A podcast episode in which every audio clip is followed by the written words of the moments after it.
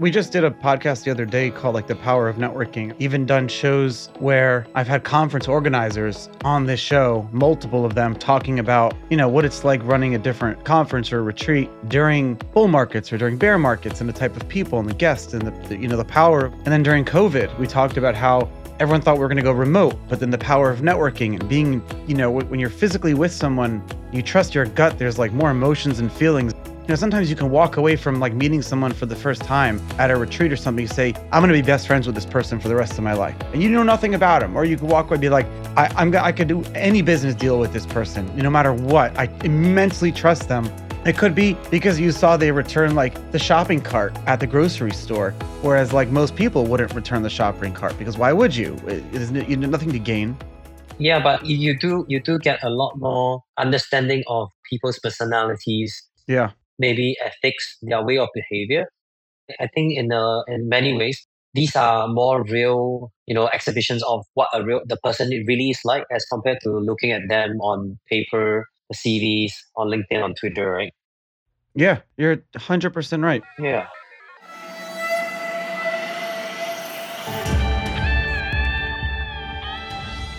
Good morning, good afternoon, and good evening to everyone. Thank you so much for joining another epic episode of The Charlie Shrem Show, where together, you and I, for over five years through bull and bear markets, and if you've been with me for longer than this podcast, we've been doing it for over 10 years, but riding this Bitcoin and crypto journey, telling some really cool stories, meeting some of the most amazing people, some of these guests who you'll fall in love with, and you get to meet them people, you know, give me so much feedback after about that to truly understand how this movement came to be, where we are sitting right now in this moment as you're listening to this show, or if you're trying to figure out where we're going in the future.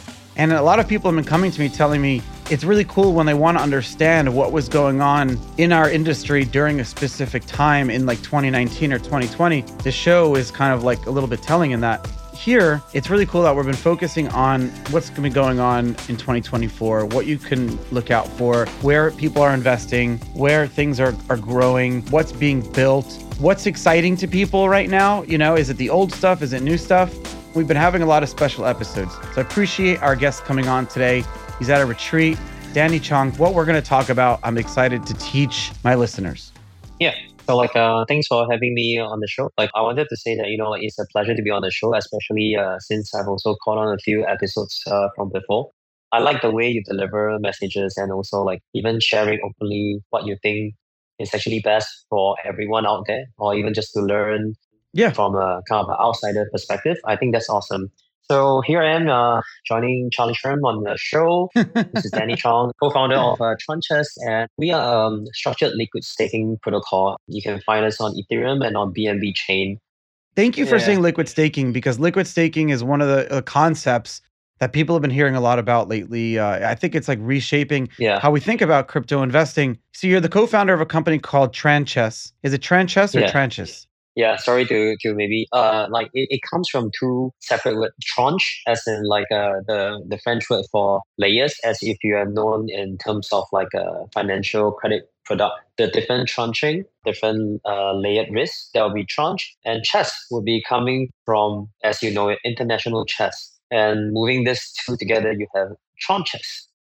It's really interesting. You you have, and I'm we're gonna get deep into it in a second, but you have like you've definitely taken that chess mantra with the rook and the king and everything. I just want to give yeah. a little, little bit of background about you. You have you're not. It's not like you just kind of came up with these ideas. You have 17 years in the financial sector. You've worked at, at Societe Generale and BNP Paribas. And so you've worked through all sorts of like FX trading. You've managed teams uh, different types of, of swaps and, and and financial products, understand bond trading, le- you know, lending, and so you understand the broader tradfi, if you will, traditional finance. So you understand like what needs to be fixed in DeFi. So what exactly are you solving here? I wouldn't use the thing to be fixing in DeFi. In fact, a lot of people will be say that you know like uh, you're actually using DeFi to fix TradFi. So I'll, I I think uh, either ways, if you look at it, uh, we are working towards a conversion convergence, right? DeFi versus TradFi. We are all trying to find a best way uh, moving forward to be efficient uh, and to be you know like uh, obviously allowing sort of a financial inclusion for both the well bank and the unbanked. I think that's what we're trying to do. Well, I think DeFi in, in nature obviously has a greater potential in achieving that. Now, what we are actually trying to solve in Tranchess is that we have delivered kind of like a structured products that were previously not available on DeFi. Sometimes people who are new to DeFi blockchain, they come into DeFi, they get a bit lost. They say that, oh, you know, like there's yeah. limited materials to read. I don't understand this and that. So first of all, uh, even though we are in DeFi, we make sure that everything it's uh, in our docs, uh, almost like a prospectus, as you will, like everything in details, including the formulas, how we get there, derive this and that. It's all inside. So if you are uh, very into nitty gritty details, you can find out everything from there. But if you are, you know, like a, a newcomer, you are probably belonging to any of these three types, uh, which is a long-term holder of uh, assets, crypto assets. You you have a bit of uh, knowledge in trading crypto. You will be more like a sophisticated uh, user. Then there's another product. And if you just want to hold on long term to your assets. Oh, if you hold on to your assets, it will be actually our Queen product. If you want to hold on to stable coin, stable fund equivalent, it will be our Bishop. And obviously, if you are a bit more sophisticated, you know how to trade, you want to have a bit of leverage, uh, that will be our Rook product. Maybe I express this in a uh, what I used to describe to other uh, people, including my friends, is that we're offering you an express lunch option. You don't have to go through the whole a la carte menu to like, oh, you know, like what's this, what's that we offer you uh. three um, elegantly designed uh, options uh, based on your own user profile in terms of like a risk taking appetite. You know, like you choose which one uh, you want to go for. You have two right now. So, so Tranchess is like more of a platform, and you launch two products, if you will, that kind of like take all the different aspects of DeFi. Like it, it allows you to hold an asset, stake it, but then not have to do all the work of like custody and and maintaining and doing all the thing and you just hold one kind of like token that inside of it represents everything that you're claiming that it represents essentially.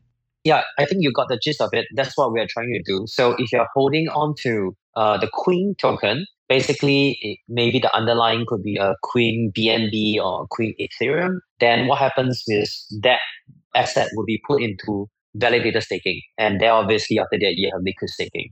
But if you so decide that, okay, you want to take profit, let's say because now Ethereum is 3000, you say that, okay, I'm going to take a break. Uh, I decide to change it to no market risk component or just like a stable coin equivalent. You'll change it to Bishop. And thereafter, if you feel that, oh, you know, like market has gone back to 2000, it's going to go on to 5000, you may want to go on to Rook, which gives you a two times leverage. And and what's so special about the token is that the Rook token has no forced liquidation, unlike when you go to other platforms or even CEX to do uh, leverage trading, you will actually have forced liquidation if it goes down a lot. Uh, there's no such thing for um, Rook. I'm here now. I'm looking at at Rook, and Rook is yes. cool because it's it you have BTC cool. at you have BTC at leverage two, basically two point one, and yes so if I buy Bitcoin, then I'm just basically spot Bitcoin. But if I buy one Rook or the same equivalent in Rook, it essentially allows me to be like like double my bet in you know in, in a situation like have like almost double. Exactly. So minus um, the borrowing cost, right? So there yeah. will always be some borrowing costs, and uh, in in our ecosystem, uh, Rook actually borrows cool. the risk from Bishop. Yeah. So it's actually an ecosystem that support itself. We have a rebalancing model that will take the risk out of the ecosystem when market moves in extreme conditions, but that's going in details. Uh, if you're interested, you can go into the sure. document section and, and and read about it more. Yeah products like this is kind of what makes you know for me it makes defi cool because i like playing around with this but what's your vision in the future like do you ever see yourself you know having stable assets back to like real estate or different type of like corporate bonds maybe of of businesses and things like that i think world is coming first of all to accept crypto okay. and digital assets i think what we are seeing in the recent approval of a btc etf is, is point blank you know like uh, in that direction even now over in Singapore and other parts of the world, you can see uh, tokenization of uh, RWA, real world assets, coming into play. I think like that, what? What are they? What are they tokenizing at outside of the U.S.? Tell me. So, like uh, in Singapore, there really there actually is an organization that's approved by the regulators to do tokenization of um, real world assets. And this, uh, some of the stuff that they do include US treasuries as well. So they will be wow. able to take US treasuries, yeah. So they pack it and distribute over um, tokenized form. Even in Singapore, if you if you follow, for example, what Standard Chartered Bank is doing, they or they tokenize trade finances, financing. So uh, and they distribute it to kind of like um, customers in the most efficient format. Everything is embedded in Serec. And this currently, I guess, what they're trying to do is that uh, they make the process efficient. They do it with customers that are they're currently um, doing business with. But in the future, you know, like because it's tokenized, what's there to say that you can't distribute it outside of yeah. you know, this customer pool?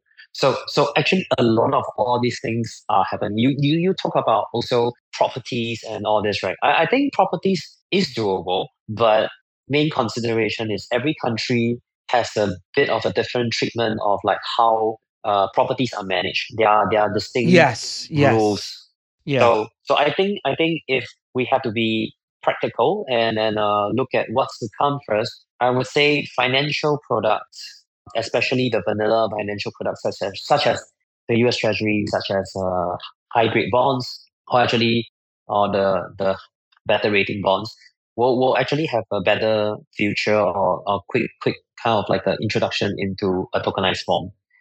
Um, I, I think we also point. look yeah. at a lot of yeah. I see why. I understand why. What you're saying is like because someone else has to do the due diligence to put all of the those bonds together into like a regulated already like product. So taking an already regulated product and putting it onto the blockchain is a lot easier than taking like 50 of our friends' houses and trying to like put them into LLCs and tying them up on like on I see the difference there because like people don't realize for example in like New York state if you if you own a house but like if you uh, lend someone money against your house in New York state you know for that's how the model would be structured it can take more than 6 years to foreclose on that house so what are you going to tell your token holders? like we have to wait six years, and then there's legal fees and stuff like that. So it's not like it's not like it's just like liquid constantly. Where the regulated products they they are liquid, and there's like insurance, and then there's like people that will buy them. So there's already like I see what your point.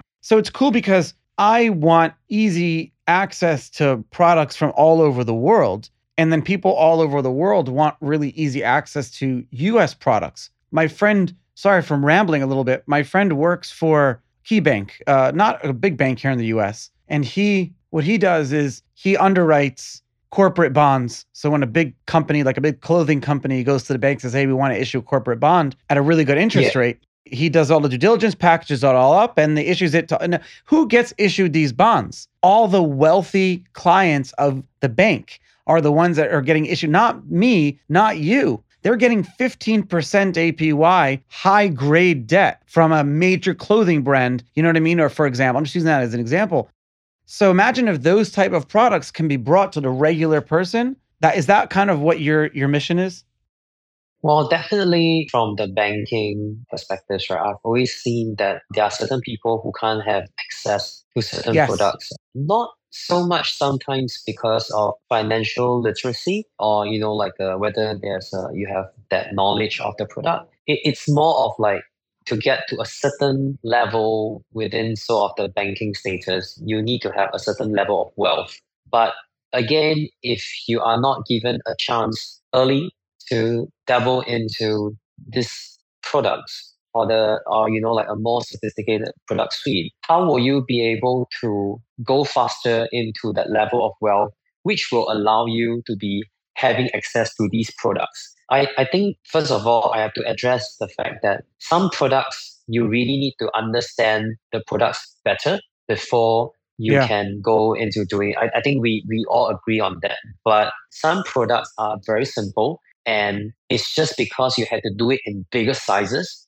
then they will allow you to go into uh, investing in it. So I feel that's the kind of uh, problem and issue we are trying to solve, not just on Tron basis, but on a DeFi basis. Because with DeFi, you can actually break things down into smaller notionals. Things can be more efficient and you skip the intermediaries. And that brings a lot of value to the end users.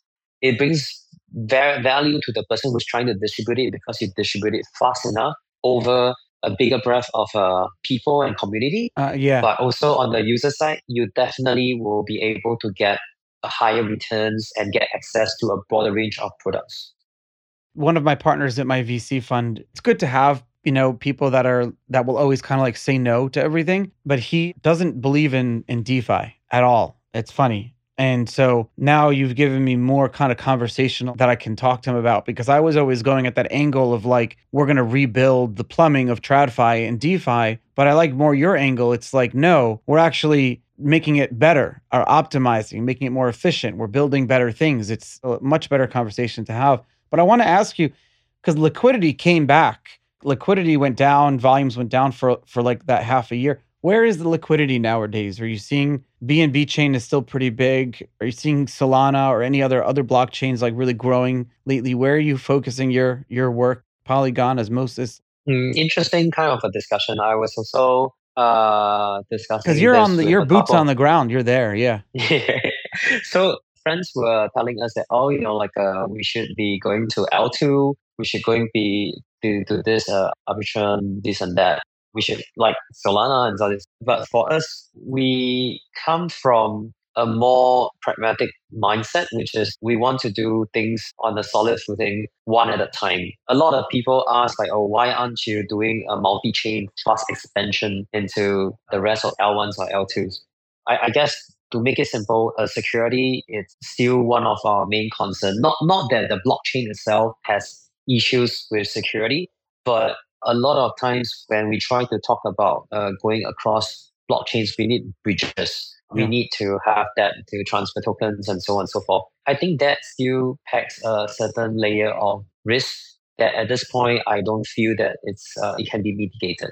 Second of hmm. all, uh, if we have to look at the narrative in which we are focusing on, which is uh, LSDFi, which is uh, liquid staking, definitely Ethereum is still the one that is uh, focusing a lot on this part of the development. Really? I, I, I wouldn't say that the rest of the EVM compatible chain they are they are not doing much. There is uh, definitely I can see Solana up and coming. There there's a, they are packing a lot of uh, uh, energy incentives in trying to grow the community to grow more dApps also on their side. So definitely I can see that. But as in uh, we we merely got onto Ethereum chain like uh, less than half a year ago plus. So there's a lot of work for us to be done on Ethereum. Maybe once we get yeah. that solidly uh, done and we get to a certain level of TVL, we manage to reach more collaboration with um, the, the bigger ecosystem of uh, Ethereum, then we will move on to other chain. I, I just feel that uh, I mean we are being pragmatic. I, I just feel that we, we do not have enough bandwidth to be to be going across yeah. uh, across just different chains. Yeah, it's interesting that Ethereum has kind of become this like settlement layer almost too, which for for other chains, which is interesting enough, which is not a bad thing. So like the idea is that liquidity can kind of like be be everywhere all the time. I want to ask you if I may add a, a bit more right to to just now your question. I guess uh, where where uh, where you're expanding to and which chain uh, that you want to expand to could be also due to the nature of the protocol itself. So for us, right, we are more like asset tracking and a bit of like the management of the underlying assets. So our users will not be trading in and out.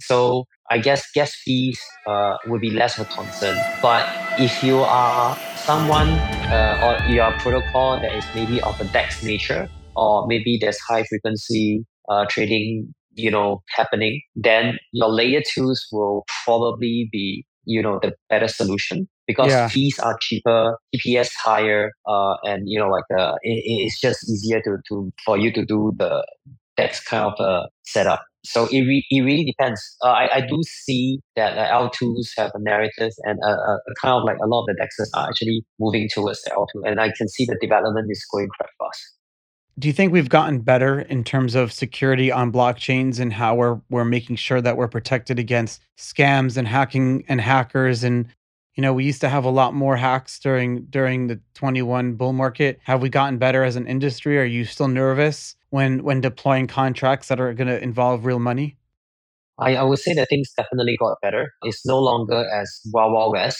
I guess uh, earlier days, you know, like uh, where scams can happen almost on a daily basis. People were new; they didn't know what they were up against. Protocols can easily come up and disappear the next day with everybody's deposits, right? But now, moving on to where we are now, everyone knows that hey, if some random guy come and talk to you on Telegram, it's best you ignore them or you you you be a bit more cautious when when trying to you know like uh, talk to them or basically clicking on a link. So I, I think first first and foremost that has improved a lot. Second, people have become a bit more sensible. I, I think it's yeah. across the industry. Like VCs, when they put in investment, it's no longer like, okay, you know, guys, uh, there's a 10 pager PowerPoint presentation. Well done. You know, like, uh, I'm going to invest. It, it's like now, I think the VCs will look at a lot more into who, who are the who who's the team that's running it, who are the yeah, other always. investors, uh, what's the back, background of the guys, and and uh, some some are actually looking at a MVP before they actually in, invest, right? A minimum viable product, minimum viable product. So so it has True. come to that that that kind of investment has evolved, and if you have to look at it also securely on the hacks, you know, like or bridges being being uh, attacked, uh, chains being manipulated, and so I, I think those with every attack, uh, everyone has gotten better. Everyone has uh, started to improve a lot more so-called um, security. Yeah, there's also you guys also like work with Immunefi, which is like a de- like a decentralized bug bounty program. I'm an investor in another one called Yokai. My friend runs like Zokio. There's like so many now like like methods to to harden your your contracts and your protocols now. Yes, and and definitely the the audits that run before that, right? So you have yeah. to oh the audits any too. protocol that that that don't do audits, you you probably want to ask why. yeah, yeah, yeah. you probably want to ask why. Something that um, I was also discussing with friends the other day was that how can we actually improve the insurance coverage on chain? I think everything in the real world right has insurance coverage. You drive a car, your house. Right? But why is it that at this point we still have not gotten on insurance for crypto? Or, or there are some companies. There are like so there is there few. is like uh, Nexus Mutual, Nexus Mutual, uh, insure, interest. But if you if you notice, right, I, I think they can only cover uh, a very small percentage of the protocol. If if hmm. you want to cover like a, a much bigger percentage, it's it's uh it's almost impossible to find coverage anywhere. This is maybe interesting also for kind of the real world insurance companies, right? I, I've spoken to a couple of them and said, why don't you guys look at having some resources, looking at the digital assets part of the, the spectrum, crypto, how, how can you actually better cover this aspect? How can you better ready your products, you know, for the world that will eventually evolve? I mean, I'm just being pragmatic. If, if uh, we don't have a product that's going to be born out of a DeFi, then maybe somewhere else, someone can be looking into DeFi, crypto, and, and see how this can be done on a on a better basis. I'm going to launch a an insurance company, but I don't know how it's going to work yet. I'll let you know. Well done, you. I have an idea where, like, there is no, like, for example, it doesn't exist right now where if you're holding crypto assets, how cool would it be if like a company existed where you can give them like one out of two of your keys or something and they provide insurance against those assets for like ever or something? It, it, it there, there, there, there definitely different models that can be tested and experiment upon right? I mean if if there are assets people are willing to pay uh, to cover their assets and there's another side of the people who's willing to pay to receive payment uh, and in return, if anything happens, they will pay the sum. So, so it, I, I think it's uh, it's how it works in the real world. But how yeah. how, do we actually bring this to, for example, DeFi, and and how how can we make that premium palatable to both sides? Is the biggest challenge. Yeah, you're right. You're right. Yeah. Well, I appreciate you. Yeah. So sorry. What are you gonna say? No, I, I was saying that you know, like uh, I, think these are all food for thoughts, and and it's not just me who can conjure up, you know, like a, a solution to this. That's why we should have a lot more people coming to know and address this together. And uh, like what we mentioned right in the beginning, right? This is where uh, an offsite, a retreat, a gathering of people at any time will be able to discuss topics like these.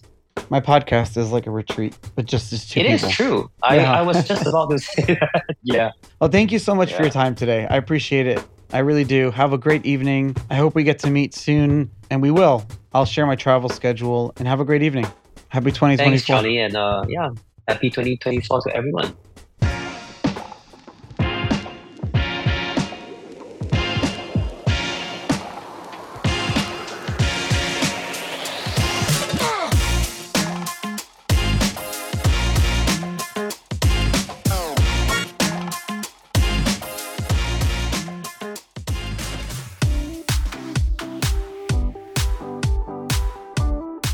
Incredibly excited to introduce a guest who is a trailblazer in this field, Matt Medved. Matt's journey and achievements into the world of music and technology are nothing short of extraordinary.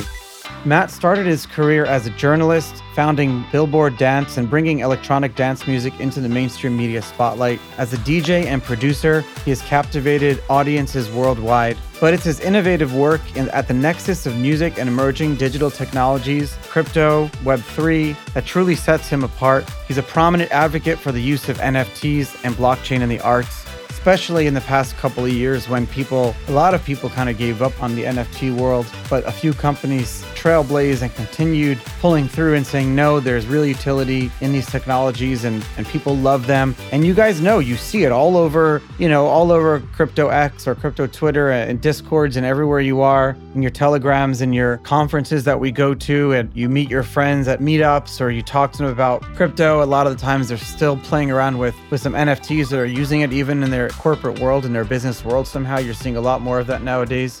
Currently, Matt is a co founder and CEO, editor in chief of NFT Now, a leading platform in the digital art and NFT space. NFT Now is at the forefront of the digital art revolution, providing curated content and insights into the evolving market of digital art and blockchain tech. Under Matt's leadership, you know, from his whole background of everything that he's done, the platform is really shaping up to be like a really cool platform of the, the future of digital art creation, valuation, and exchange. Matt, with your extensive background and your current role, your insights are invaluable. Thank you so much for coming on the show today. Thank you for having me, Charlie. It's great to meet Proper. Definitely familiar with your work and uh, really excited for the conversation today. Of course. And and to our listeners, if you're enjoying the deep dives, don't forget to leave a review or rate or subscribe. Any podcast platform that you use, it doesn't matter where it is. How's it going, Matt? Happy 2024. I know it, it's hard to believe that it's been what just slightly over two weeks uh, since uh, since the new year started. It, it, feels like two years already. So much has happened, but um, a lot to be excited about. Do you think that the 11 Bitcoin ETFs have changed people's attitudes about what you do specifically, even though it's not like directly related? It's a really good question, Charlie. Yes, to a degree because I think to to the untrained eye, to the outsider, a lot of people tend to lump things into categories, right? And so they think about this kind of amorphous thing called crypto, you know, Bitcoin, whatever this is, NFTs. Okay, that's that's like the crypto version of art or whatever, or collectibles or whatever, you know. And so when uh, when an institution like the SEC gives a stamp of approval or legitimacy to you know that space you know obviously i think for those of us who have been working in it it feels quite overdue and and quite laborious. Um, but for a lot of people they don't really know the whole history. They don't necessarily know that whole process and, and the timeline we've taken there. And so when they see um, you know the sec approving uh, spot bitcoin etfs um, i think it does go a significant way towards um, building credibility for the space at large you know, I, I think that um, as a result of the approval of the of the Bitcoin ETFs, uh, you're you're going to see obviously institutional investors um, able to enter this space in a in a you know much much easier way, right? They're they're going to be able to allocate um, you know a, a percentage of portfolios you know to this without having to worry about the the, the nuances and complexities of, of self custody and the like. Yeah it's true. It's really it's true. and i think that's really significant because you know i do think that obviously like a lot of people have focused on the short term price action but i'm more focused on the long term i, I always have been. And, and i do think that you know this will in the long term unlock a lot of institutional liquidity. I think that will contribute to the normalization of digital assets as an investment class. It's easy to forget that we live in an echo chamber, right? And so like we were we've been hyper focused on this for for quite some time. Obviously, the Bitcoin community has been focused on this for you know more than a decade at this point, right? And so like, but for a lot of you know institutional investors and people who are really not involved in in the space at all, to them it's like this fringe thing yeah. that all of a sudden got approved. That and and, and I saw that poll that like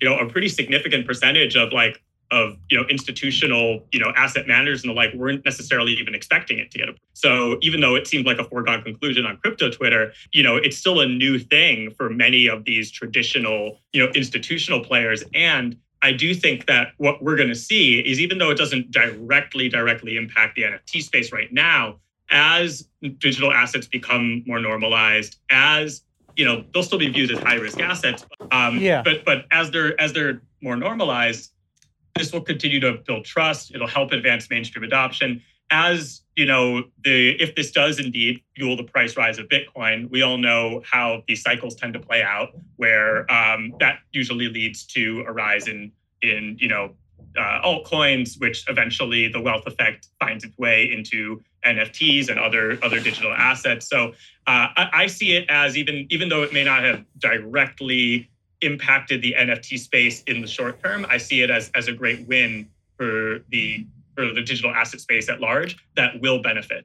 I agree. And now you're going to see like a huge wave, maybe not now, but in the next six months of more crypto stocks. So you're going to see, like, for example, tokens.com is a publicly traded stock. We have the we had the, a show with the CEO and they just like buy and sell tokens of different projects and buy space in the metaverse and then they wrap it up into a stock and people can buy that eh, but it's just just trading in Canada I think but you're going to see more of that in the public markets and maybe that'll affect what you do because you know Masterworks is for example tokenized art and has been making a killing in the last year I think I read they paid they they sold like 30 million dollars worth of art and made their investors a lot of money. But that like imagine if there was an nft relationships with something like that. So you have like traditional i want to ask you i want to ask you about traditional art music rights collectibles. But before i do in your head like what are the top other categories that other than those that that you think are are going to be like expanding in in this space like the smart token space if you will i wouldn't even call them yeah. nft great question. Great question. Um so you know it's, it's really interesting to me. Like one of the ways that like i always say one of the one of the reasons i know we're still early to all this is that a lot of people still think about nfts as a category as opposed to a, a new medium that transcends every category right? And so what's interesting is we saw during the first bull run obviously um, we saw categories uh, like digital art and digital collectibles really take off and i think that one of the reasons why we saw them take off the way we did was was because you know the value proposition of collecting their physical counterparts is pretty pretty obvious and pretty clear. There's a yeah. There's a yeah. parallel, right? Like we can all understand the idea of um, you know collecting a piece of art you know as a as a as an act of patronage also as a as as a form of investment and then you know 10 20 years down the road selling it at sotheby's or christie's for for more than what you paid for it right like that's that's long been a, a that's long been a, a characteristic of the art market. Um, digital collectibles, you know, we if you look at towards the physical counterparts like baseball cards, like figurines, action figures, etc., um, you know, it's a pretty clear parallel there. What I think it gets really interesting is once we move beyond some of those spaces and start to really understand what are what's the, like the real capability of this technology, right? Um, because what, what I always find really fascinating is its ability to really align incentives and also um, to um, create this bond. Uh, you know that, that yeah that, that that can be quite powerful. That's why we're starting to see, for example, the rise of loyalty programs. I think you know, like what Starbucks loyalty is really interesting to me as an example of like a, a big corporate brand um, making a, a, significant inroad. What are they doing? Um, you know, so they have their Starbucks, um, they have like their, their loyalty reward program with like your passport, where just by continuing to, they're basically bringing it to the consumer in a way that that is not being presented as NFTs. It's like you're almost collecting these different stamps and badges that just happen to exist in this app. Um, and so the whole NFT layer of it is kind of under the surface, um, and it it it resembles, for example, being able, you know, if you had like your your scratch card, you know, like back in the day, would be like, oh, like I'm gonna get, you know, if I, if I go to this how many times, I'm gonna, you know, get a free drink. Well, this is a lot more robust in terms of the rewards and the uh, that you can that you can earn by um by by being a loyal customer. What's is this the is this the Starbucks is this the Starbucks Korea thing or the Starbucks Odyssey thing? Yeah, the Starbucks Odyssey. Oh, this is crazy. I didn't even know. So there I just read 2 weeks ago. I'm reading now that if you own this NFT which has been around for a while, they're giving away like a trip to Costa Rica, all expenses paid for their NFT holders. There you go. And see, like that's that's where I think it's going to get really interesting is brands using NFTs to incentivize loyalty um, and and being able to build out these programs. So that's one area I think I think is going to be really significant. I think also um, one of the big uh, drivers I think of the next cycle too is going to be the tokenization of real world assets on chain. This is so cool. Yeah, I think that whether that can go be everything from you know a, a deed to a house or a or a, or, or a, a title to a car or uh, you know luxury goods um, you know obviously physical artwork physical physical collectibles things like that but having a digital token attached to it that can prove authenticity and provenance i think will be really really powerful how would you how would you do real world assets and i know that's like the better term now and i'm really excited that we talk about it from like tokenized securities or securitized assets and stuff but but how would you how would you do it without better regulations? Like how do you connect the real world asset with the token itself without clear like SEC guidelines? Or are we just kind of like waiting for it, you think? It's a great question. I mean, I, I, do think that one of the big issues that we found um, is the lack of clarity. You know, with the SEC. Uh, that's the hardest part. That's been a that's been a huge issue for just the the you know the, the United States market in general.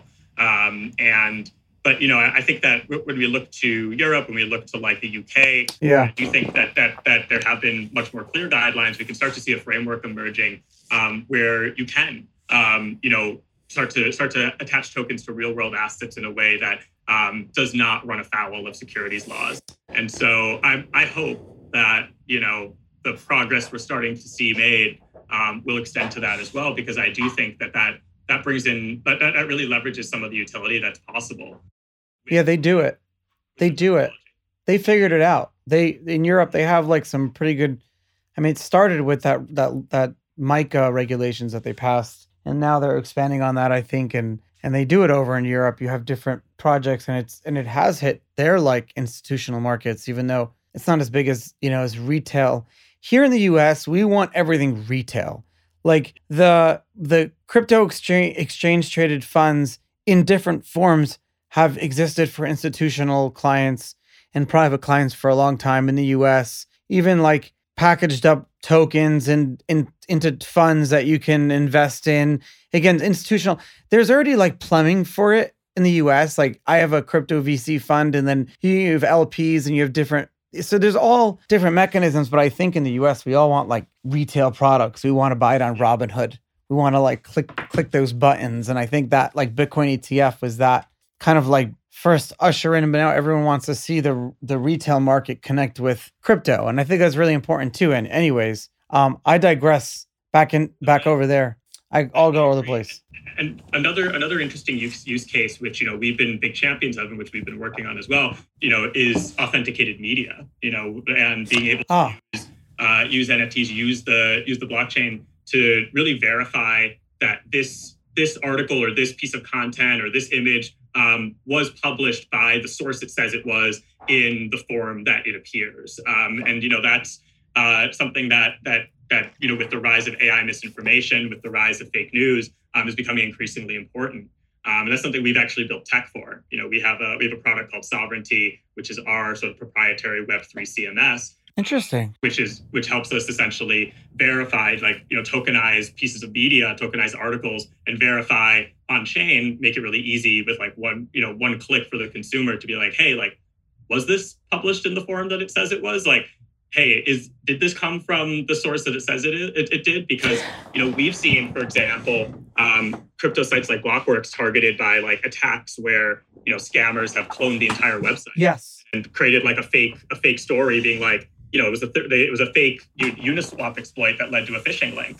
And you know, like if if there was a you know you can fake you can fake the website, you can fake the brand, you can fake this, but what you can't fake is uh, the official Blockworks wallet, you know, minting this piece of content. Um, unless, of course, that was exploited, which is a, a whole other you know set of set of issues there. Um, but really being able to use this, use the blockchain as this kind of like truth layer um, to understand, um, you know, did, did, did this come from from the source it says it did, and is this the form? You know, has it been tampered? Has it been changed, et cetera? It's like the perfect soundbite for the beginning of the show. Thank you, because it's it's so true. No, you're hundred percent. That's a perfect use case because I find myself all the time, and we all do within our family and our friends, getting screenshots of articles. It's like you know, killer whales are raining today. And it's like, oh my God, the the Wall Street Journal published it or something like that. So if you had some sort of like verified list of media that you follow between crypto media or traditional, and when you read an article online, wherever it's shared, because these, you know, content is being shared in so many different forms now. But like you said, if you can verify that, I think it would save show pr- really good killer application for for Web3 and, and it would get impossible to scam anymore. 100%. And Charlie, like misinformation, fake news, it costs, uh, it costs, uh, the cost of it are, I think, $78 billion globally. Cost the election. No, I'm joking. Yeah. yeah. no, but we're and, but the reality is we're, we're entering an election. Just lost half the, the listeners of the show. well, I mean, they, they, might be able to agree to you know depending on uh, we, we don't specify which side, but you know. Um, but it's, what's interesting is like this is this is clearly an issue. Um, yeah, hundred percent. That the that the, the publishers and the media institutions are grappling with, and you know, at, at the end of the day, like AI will never be less sophisticated as right now right? Like it's it's only getting stronger, it's only getting smarter. Uh, it got smarter since we started this conversation, right? And so it's like you know it's it's only going to become a more powerful tool in the hands of bad actors. And so one of the things that you know what was interesting is we've been talking about authenticated media for a long time, um, and where I finally started to see it click with audiences and you know and and the like um, was after those AI generated photos of Donald Trump getting arrested went viral after like oh yeah. Balenciaga went viral. Um, you know, even though those were kind of humorous versions of it, like you know, they they did fool a bunch of people, but like you know, I think they were more of like a harbinger of what's to come because like it's going to get very, very, it's going to get very scary with the deep fakes, with the um, with with the with you know the the misinformation out there because it's just going to get more sophisticated and people exist in these echo chambers. And you know we've even seen it move markets. I mean there was a um, there was that ai generated like fake uh, photo of uh, an of an explosion at the pentagon that took 500 billion off the s&p 500 oh yeah in like a flash crash before people realized wait that was fake and it was mask the, the account that did it was masquerading as Bloomberg. It was like Bloomberg Terminal or whatever, and it had the verified badge and everything on on X. You know, but that doesn't obviously mean much anymore. And so um, again, it's like you know we're going to need a way to be able to authenticate you know content, authenticate media, and be able to like be able to look to that provenance and and understand like did this come from the source it says it did? And was this you know did, did it was it published in this form? Is this is this authentic? And so you know that that's that's an area that we're working on um, you know at now media um, with with sovereignty as i mentioned which is that that uh, that web3 cms yeah. Um, it, it's an area that i'm quite passionate about you know as a journalist myself because you know i i i believe that um you know authenticated media is just the next frontier you know just in the same way as we've had to go from um you know we went from print to uh, digital online web to mobile to the social media era. Like media has always had to evolve. Yeah. Technology has has changed the ways that that we consume and distribute it. And um, this is it's just a very it's a very clear use case in my eyes. You're also a dj i am. I am. Do you do a lot of shows so, you know, I, I have done a lot of shows in the past. Uh, honestly, running uh, NFT now, and now. Yeah, the CMS company and everything. Yeah, so running a media company, especially in Web three, is a is a is is a is a twenty four seven. Paris Hilton does it, and she has a baby. True, true. Hey, I have a lot of respect for Paris. Runs a media company and uh, wrote a book and a podcast, and she does everything that I want to do, except I, I can only do two of them at the same time. Well, if you need any DJ lessons, I'm happy to, to help you out. Well, speaking of which, so I've been playing music my whole life, instruments. How what's the first if I want to like actually just start mixing some like old music that I have that I think would be cool and turning it to like more dance music, what would be the first step someone would do?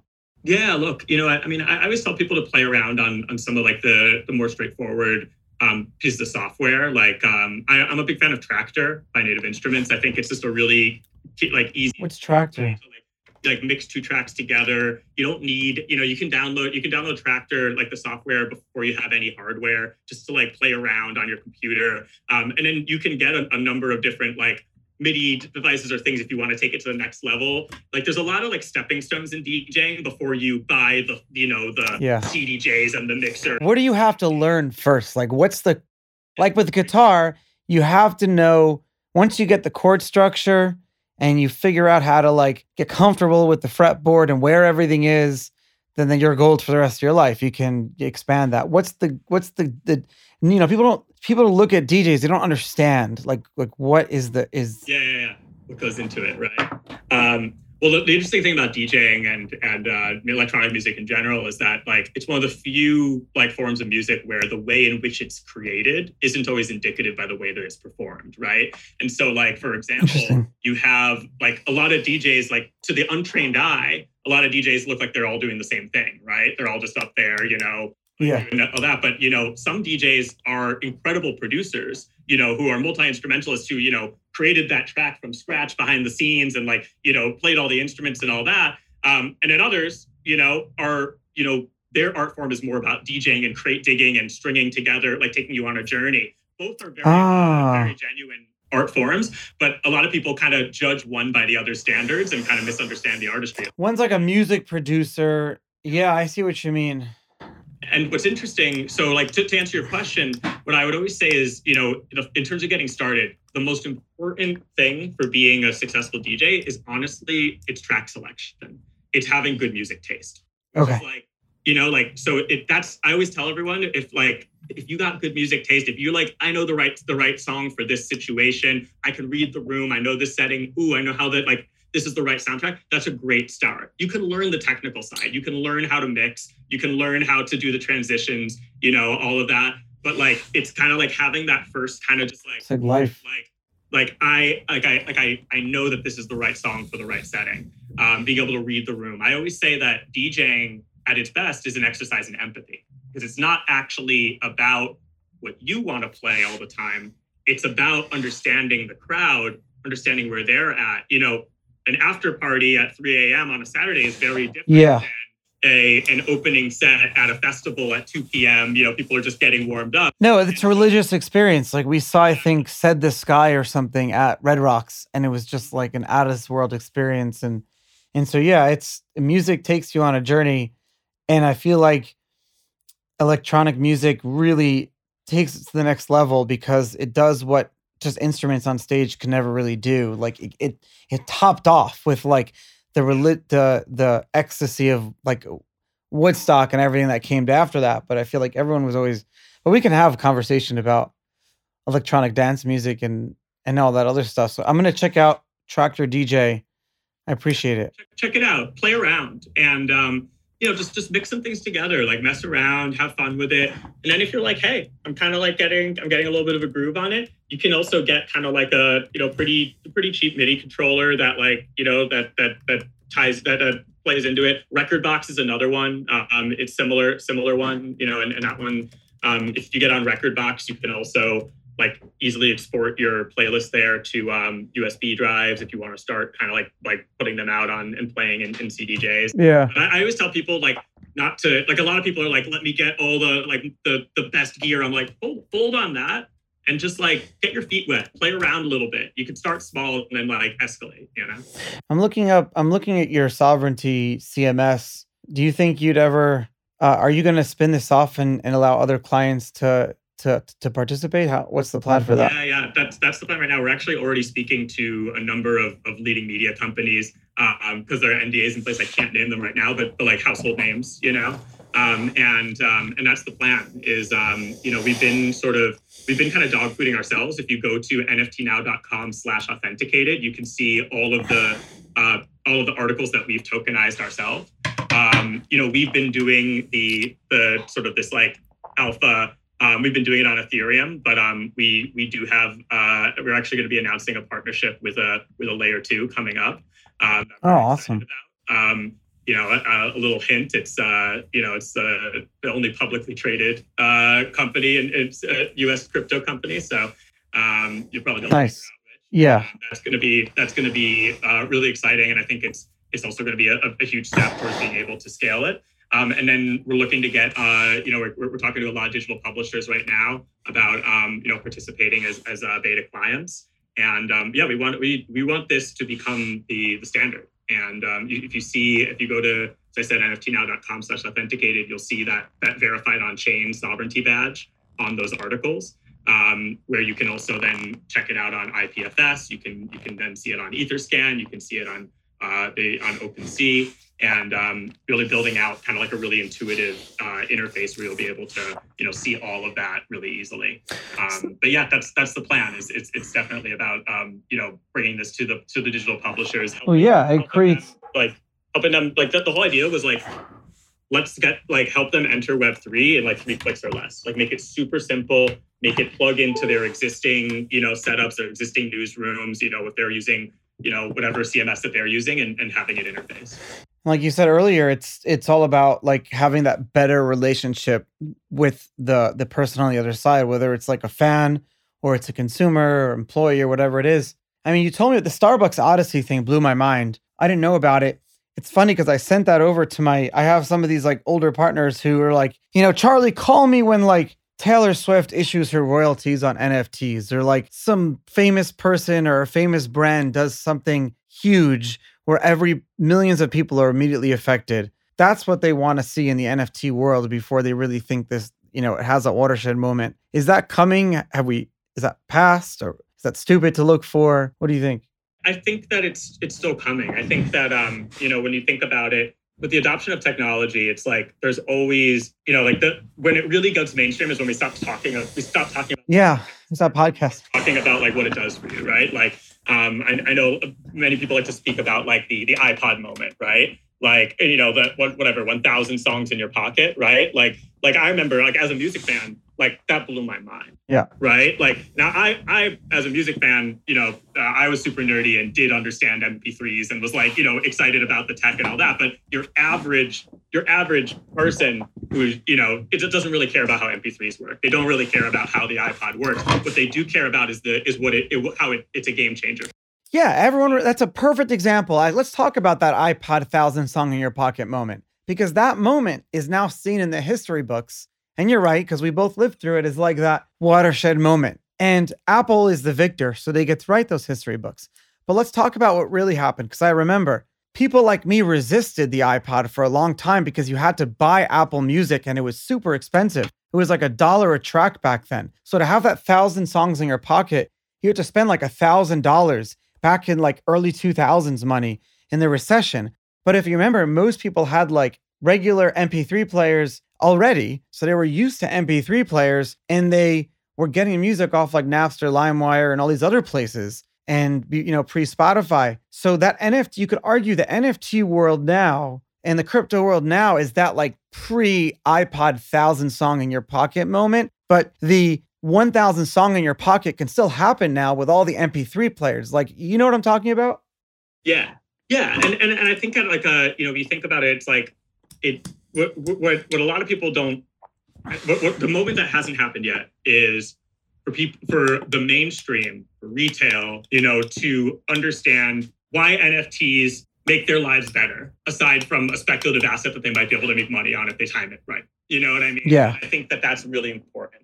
It's so true. like, and you know like what we've seen is you know we've seen for example um, like that moment has existed in certain smaller industries Exactly. I think, the art world gets it now to a degree. Like it's still coming around to it, but like we've seen Christie's and Sotheby's really go go deep into the space because they recognize like this is a new market. It created a new market for digital artists that didn't exist before, right? Like you couldn't like it, it, there wasn't a way for digital artists to be able to to sell their work and build a collector base with provable digital scarcity, you know, prior to this. Like that makes yeah. sense. They're they're embracing that. It's changing artists lives right? You know and that is where we're going i think in, in the next year and on and onward. That's to kind of like bring it all back. That's where we're going. It's all going to come together. Matt that's all the time we have today. Thank you so much for coming on the show. I really appreciate it Yeah, man, Charlie, great, great chatting with you. Always, it's, it's a pleasure, and um, yeah, hopefully it's the first of many conversations. I'll see you next time I'm in I'm in the city.